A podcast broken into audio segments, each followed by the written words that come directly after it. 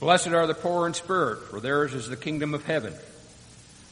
Blessed are those who mourn, for they will be comforted. Blessed are the meek, for they will inherit the earth. Blessed are those who hunger and thirst for righteousness, for they will be filled. Blessed are the merciful, for they will be shown mercy. Blessed are the pure in heart, for they will see God. Blessed are the peacemakers, for they will be called sons of God. Blessed are those who are persecuted because of righteousness, for theirs is the kingdom of heaven. Wonderful singing. John and his family will be taking a group of Oklahoma students to Vienna for uh, this fall. Leave next Sunday, and we'll certainly miss you, John, on your trip. So good to see each one of you here. So many are visiting, whether you're dropping off a student at school or passing through town or new to our community. We're thrilled that you chose to be with us this morning. Herman and Charlotte Burrow are sitting back there, and we're so happy to have them. That we sure, certainly miss you guys and appreciate all you've done. In fact, September the 10th, we're remembering five years. Larry Allison is going to say more of that at the end of the service. But Herman, you were you walked through a lot of that journey with us in the uh, construction, but more than anything else, the spiritual journey we were on. And it's good to see so many college students with us and back with us and here for the first time. And we want you to know how much we love students around here. And we would love to be your church home away from home during your college years. And we don't want you just to come and go to church here. We consider you a part of our church family. And we're thankful to Brent and Jill and all who lead within our, our campus ministry. And with the beginning of school and September's arrival, in many respects it feels like a new year. And, and I would argue for the church, September marks the beginning of, a, of our calendar year. And so tonight we're starting a new series with Randy Roper, our family minister. And we're doing it partly because school is beginning. And one of the aspects of school that, um, that um, helps us and uh, causes us to struggle as much as anything else is relationships. And so Randy's going to start a series on relationships, God's way, God's design for relationships. It's going to be a five week series. It's very biblical and also very practical. And one of the things we all have in common is we all have relationships. Whether you are dating someone or engaged or married, we all have some aspect of friendship or on the job or at the school. There is going to be something for everyone, no matter what your age or where you find yourself in life. Relationship by God's design. I hope you'll be here tonight as Randy kicks off that series and invite others to come. I think God will speak to you and to them in a very, very powerful way. We are on a mission in our lives, right? And it's important to know the mission we're on and how we're supposed to get there. So this morning, very briefly, we're going to look at the secret to living on a mission. And if you had to sum it up in a word, I believe it would be summed up in the word righteousness. We're going to anchor our thoughts this morning from one of the Beatitudes, Matthew chapter 5, verse 6 where it reads, Blessed are those who hunger and thirst for righteousness, for they will be filled. And I'd like for you to look also at the New Century Version. I love the way they translate these words, and I think they capture the thought in a beautiful way. Those who want to do right more than anything else are happy because God will fully satisfy them. To do right, righteousness, it's a tough word and it's hard to grasp all of its meanings. But one thing I'd ask you, is righteousness a pursuit or a place? Is it something that you, a place you arrive at? Or is it a, a direction of living? You know, I have three children, and one of the things I would love for my children to understand and to grasp at this early age of life is what it means to be righteous. And righteousness is not some place that you arrive at, but it is a way of living. It is a pursuit. It's very important that young people understand that. But it's also important that as our, the years go by in our lives, that we remember that it is a pursuit. For many times, the older we get, we have a tendency to kind of sit back and relax and say, oh, it's, you know, it's, it's, I, I don't have that energy. I don't have that enthusiasm. Righteousness is a, a way of living it is getting our lives aligned with Christ and then walking in that pathway, doing what He would have us to do and being what He would have us to be. And so this morning, as we, we think of these thoughts of, of uh, righteousness and what it means to live our life on a mission, I'd ask you three questions and then provide you with three promises that you can claim. The first question centers around the thought of desire. What do I want? In our text, it says, those who want to do right have you ever wanted something so bad that you could You could taste it. In other words, you wanted something so bad that even though it had not yet been grasped by you, you could almost sense the flavor in your mouth. I mean, that's an intense desire. I want it so bad that I can almost taste it. It almost becomes an obsession. And when you're obsessed by something that you want, it affects how you act, right? I'll, never forget my early years of campus ministry. Had a guy in our college group that wanted a date more than anything else. Don't think he had had one yet. He was about a junior or senior, and he wanted a date more, and he was obsessed with having a date. I can all, I'll never forget him over in the in the student center, following girls around. I actually saw a girl run from him. He chased a girl out of the student center. He wanted a date so badly that he would just run people off. It, it affected how he acted. And when you want something so badly, it does affect how you act. Do you remember Hannah? What did she want in the Bible? A child. And she wanted it so badly, what did the priests think? That she was drunk.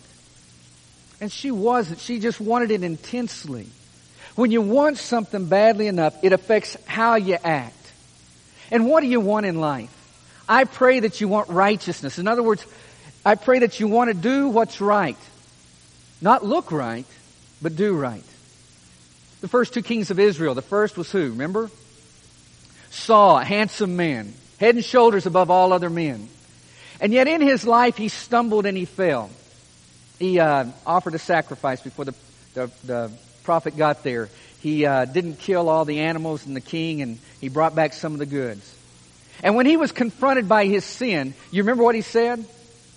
Oh, I'm, I'm sorry I did it after he made an excuse and blame it on other people. But please, go ahead and come with me to offer the sacrifice so the people won't know.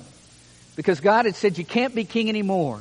And what Saul wanted more than anything else was to look right.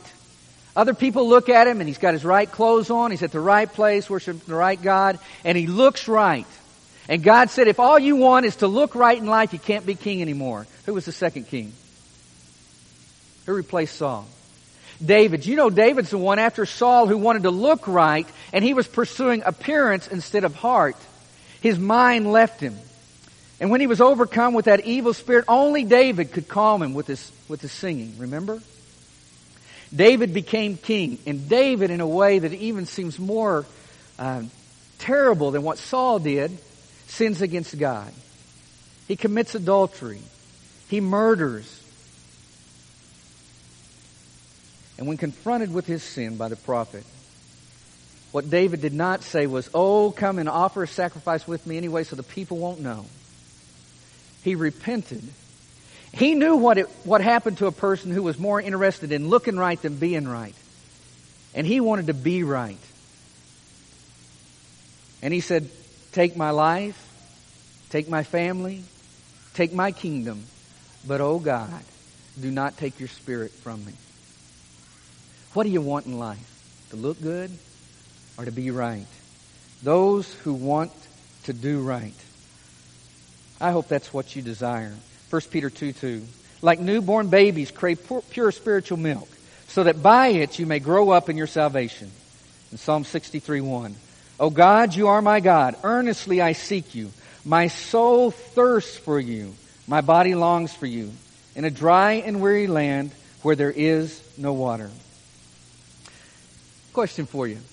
Are you more likely to uh, do what is required, what you're required to do, or what you desire to do?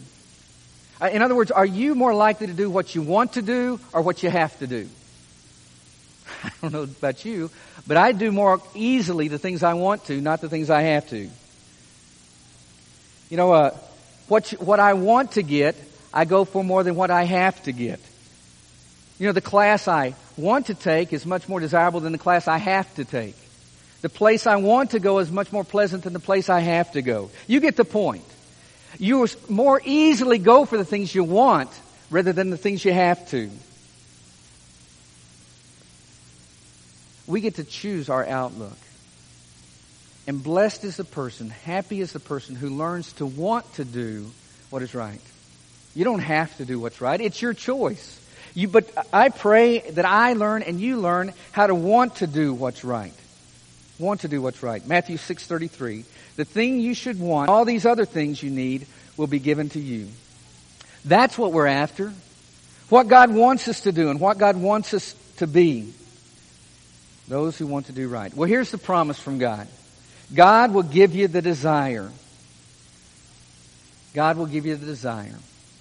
For God is working in you, giving you the desire to obey Him. Philippians 2 verse 13 out of the New Living Translation. See, many times what we have to learn to do is change our want to. Change what we want in life. Change what we desire, what we're pursuing, what we're after. And that is not an easy thing to do. In fact, of all the Beatitudes, Barclay says this might be the hardest because it affects your appetite, your desire, what you're looking for, and what you're going after. But God can help you. He promises to give you the desire. You, you know what I'm talking about, don't you? Inside of you, don't you have that feeling that you you want to do what's right? Can't you remember that desire to be right with God? It is your choice to make. No one else is going to force it on you. The choice is mine. Joshua 24:15 Choose for yourself this day whom you will serve, but as for me and my household, we will serve the Lord. I'll tell you who the choice isn't. The choice is not Satan's. Many people try and go around, oh, this, the devil made me do it, or I just couldn't resist. The temptation's too great. Satan can make you do nothing. And it's a promise from God. 1 Corinthians 10:13 No temptation has seized you except what is common to man. And God is faithful. He will not let you be tempted beyond what you can bear. It's a promise by God. It is your choice. God won't make it for you. He won't allow Satan to make it for you. It is your choice to make. So what do you want? What do you desire? Psalm 42, 1 through 2. As the deer pants for streams of water, so my soul pants for you, O God. My soul thirsts for God, for the living God. What are you thirsty for? What are you hunger for? I pray it is to please God, to do what God wants. Nothing pleased me more as a child than when I could please my parents, to make a smile come on their face. God is your Father. What do you desire more than anything else with your Father God? Isn't it to please Him, to cause Him to smile? You see, nothing you say or do can ever change how God feels about you. He loves you, not because of who you are, but because of who He is. We just sang a moment ago the song with the little children. Jesus loves me when I'm good, and I do the things I should. Jesus loves me when I'm bad, but it makes Him very sad. God always loves you. But to live right in His sight causes Him to smile. Jesus asked a question of a, a man needing healing once. Do you want to be healed? Used to think that was a silly question. What do you mean, do you, you want to be healed? Perhaps it's one of the most challenging questions God, Jesus ever asked. Do you want it? And I think maybe what he's asking you this morning is you want do you want to be right? Do you want to be righteous? Do you want to be pure? If so, you got to have the desire. And second, the principle of require. The question is, how bad do I want it? Those who want to do right more than anything else. What do you want more than anything else? I never forget as a child one time, my mom uh, saying, You asked for it, now you're going to get it. And I didn't recall at all asking for that. And I pointed it out to you. I didn't ask for that. She said, You just asked for it again, and I got it again. So many times in life, this world says, here, this is what you want, and you got what you asked for, but you didn't even know that's what you were asking for. The world loves to trick us. What do you want more than anything else? I want that so, so bad I'd give anything for it. And the Olympian would say, and I did. And the concert pianist would say, I did.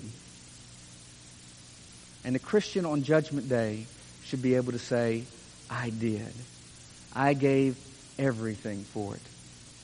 What do you want so bad that you'd give anything for it? How bad do you want this righteousness? Matthew 13, verses 45 through 46. Again, the kingdom of heaven is like a merchant looking for fine pearls. When he found one of great value, he went away and sold everything he had and bought it. You see, you have to want it so bad that you give up everything. He gave up all the other pearls for this one. That's what kingdom living's all about. It's saying I'll give up anything and everything so that I can have this life with Christ. Studying this passage, I, I got a little bit into the Greek of it. And it was a fascinating thing that captured me. With this hunger and thirst for righteousness, uh, this desire for, for water or for bread. Normally in the, in the Greek language, you would, you would expect it to go something like this. I have a desire for bread, or I have a desire for um, water. And so here is a loaf of bread, and I hunger and thirst for bread. So I go and get me a piece of bread, maybe two pieces of bread, maybe three, maybe four.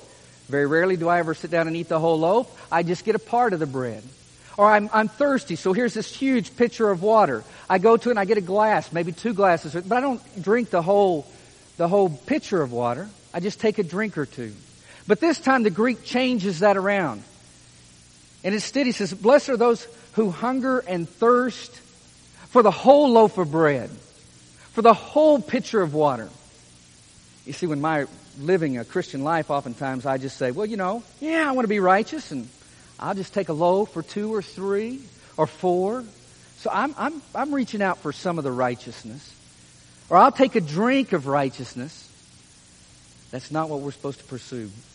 Happy are those who want to do right more than anything else, who hunger and thirst for righteousness. They take it all. Now, I, I, imagine by being here this morning, every one of us would say, we want to do what's right. Before God, if I asked you to raise your hand, I imagine almost every one of you here would say, yes, I want to do what's right with God. I want to be right and I want to do right. But if I also ask you, how many of you always do right? None of us would be able to raise our hands. It is a pursuit of righteousness. It's a pursuit of the whole loaf, the whole picture. Isn't that what you want in life? Have you forgotten that you're not just after a piece or a slice? You're after the whole thing. That's what God calls us to. How bad do you want it? See, oftentimes we ch- try and change what we do without changing what we want. It happens in all walks of life. But what God calls us to do here is, is to want something, not just to do something. But if you want it, that leads to an action. God does not command us in this passage to do, to be righteous. He says, blessed are those who do what? hunger and thirst for righteousness. It is a pursuit. It's something we're after. Those who want to do more right more than anything else. It doesn't say those who do right more than they do wrong. How bad do I want it? Here's God's promise. God will give you the power. Philippians 2:13, yes, God is working in you to help you want to do what pleases him. There's your desire. Then he gives you the power to do it. It's a promise from God. God never asks you to do something He doesn't give you enough energy and strength and ability to do what He calls us to do. Philippians 4.13, I can do everything through Him who gives me strength. What is that everything you can do? It is to live in whatever circumstances with contentment that God places you in. It is to be able to handle every situation that might come in front of you. I can do everything through Christ who gives me the strength. One practical way that you can live this kind of life of righteousness is oftentimes you act before you feel. You have to learn how to project what you want. It's the old principle of do unto others before they do, as you would have them do unto you. In Luke, remember? It is acting in, out what you would want to have happen before it has happened. If you want to have this power from God, you have got to learn how to act before, in a way that you want it to be.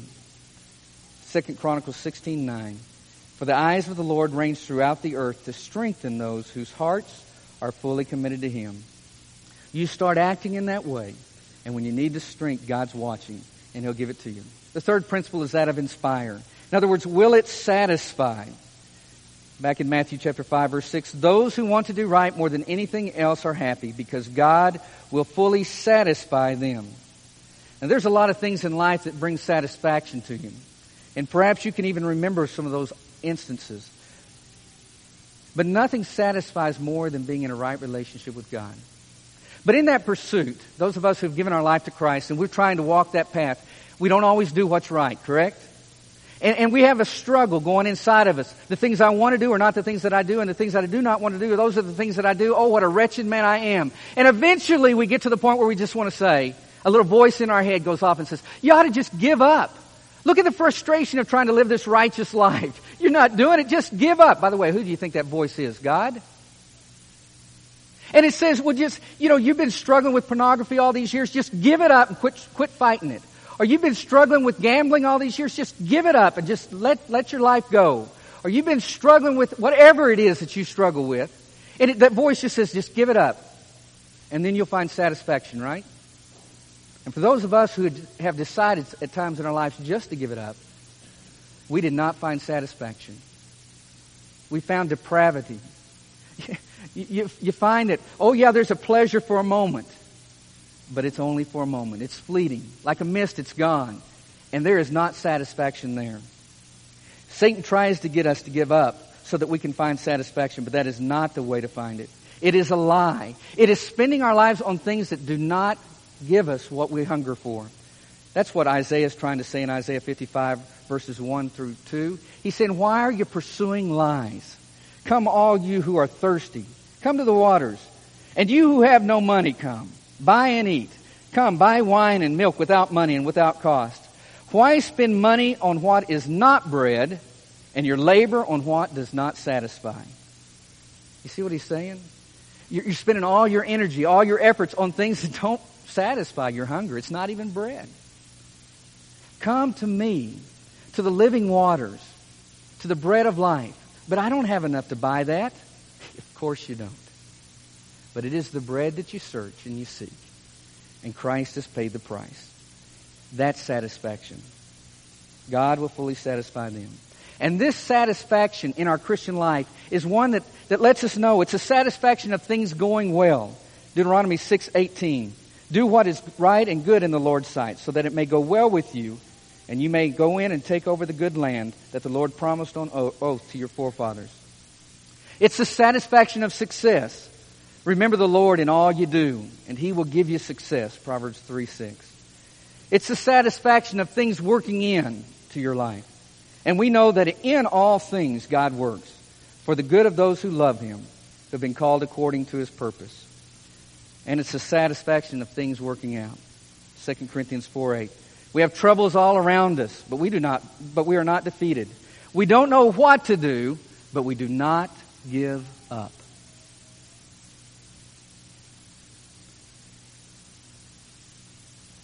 Those who want to do right more than anything else are happy. God will fully satisfy them. Well, here's God's promise. God will give you the reward. That's where satisfaction really comes in.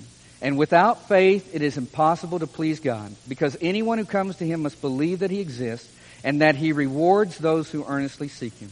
You see, when you act in a faithful way, in other words, acting in a way that you don't yet feel, God will reward us. Somebody once said it's a whole lot easier to act your way into a feeling than to feel your way into an action. In other words, you have to act in faith. Don't feelings follow faith. We must believe he exists and that he rewards. And by the way, folks, that's satisfaction. That's satisfying. Isaiah 54:10. The mountains may disappear and the hills may come to an end but my love will never disappear. My promise of peace will not come to an end, says the Lord. So you have a choice. The pleasures of sin for a short time are the ways of righteousness that satisfy the longings of our heart. We are on a mission, and God has a plan for your life and for mine. Jeremiah put it this way For I know the plans I have for you, declares the Lord plans to prosper you and not harm you, plans to give you hope and a future. So, what do you desire in your life? What do you want more than anything else? How bad do you want it? And then, will it really satisfy you? Because there are two ways. James talks about it this way. Some of you say today or tomorrow we'll go into some city. We'll stay there a year, do business, and make money. But you do not know what will happen tomorrow. Your life is like a mist. You can see it for a short time, but then it goes away. So you should say, if the Lord wants, we will live and do this or that. But now you're proud and you brag. All of this bragging is wrong. Anyone who knows the right thing to do but does not do it is sinning. So which way are you going to choose? The way of this world? It's the mist. It's there, but it's only there for a short time. Are you going to choose God's mission? And God's mission is summed up in three words. Three words that will answer all of tomorrow's choices. What God wants. I don't know what your tomorrow holds. Whether triumph or tragedy, pain or prosperity, good times or bad times. I do not know what tomorrow holds. But I do know one thing about my tomorrows. I can choose today to be doing tomorrow what God wants. And that is the pathway to righteousness. So what do you want in life?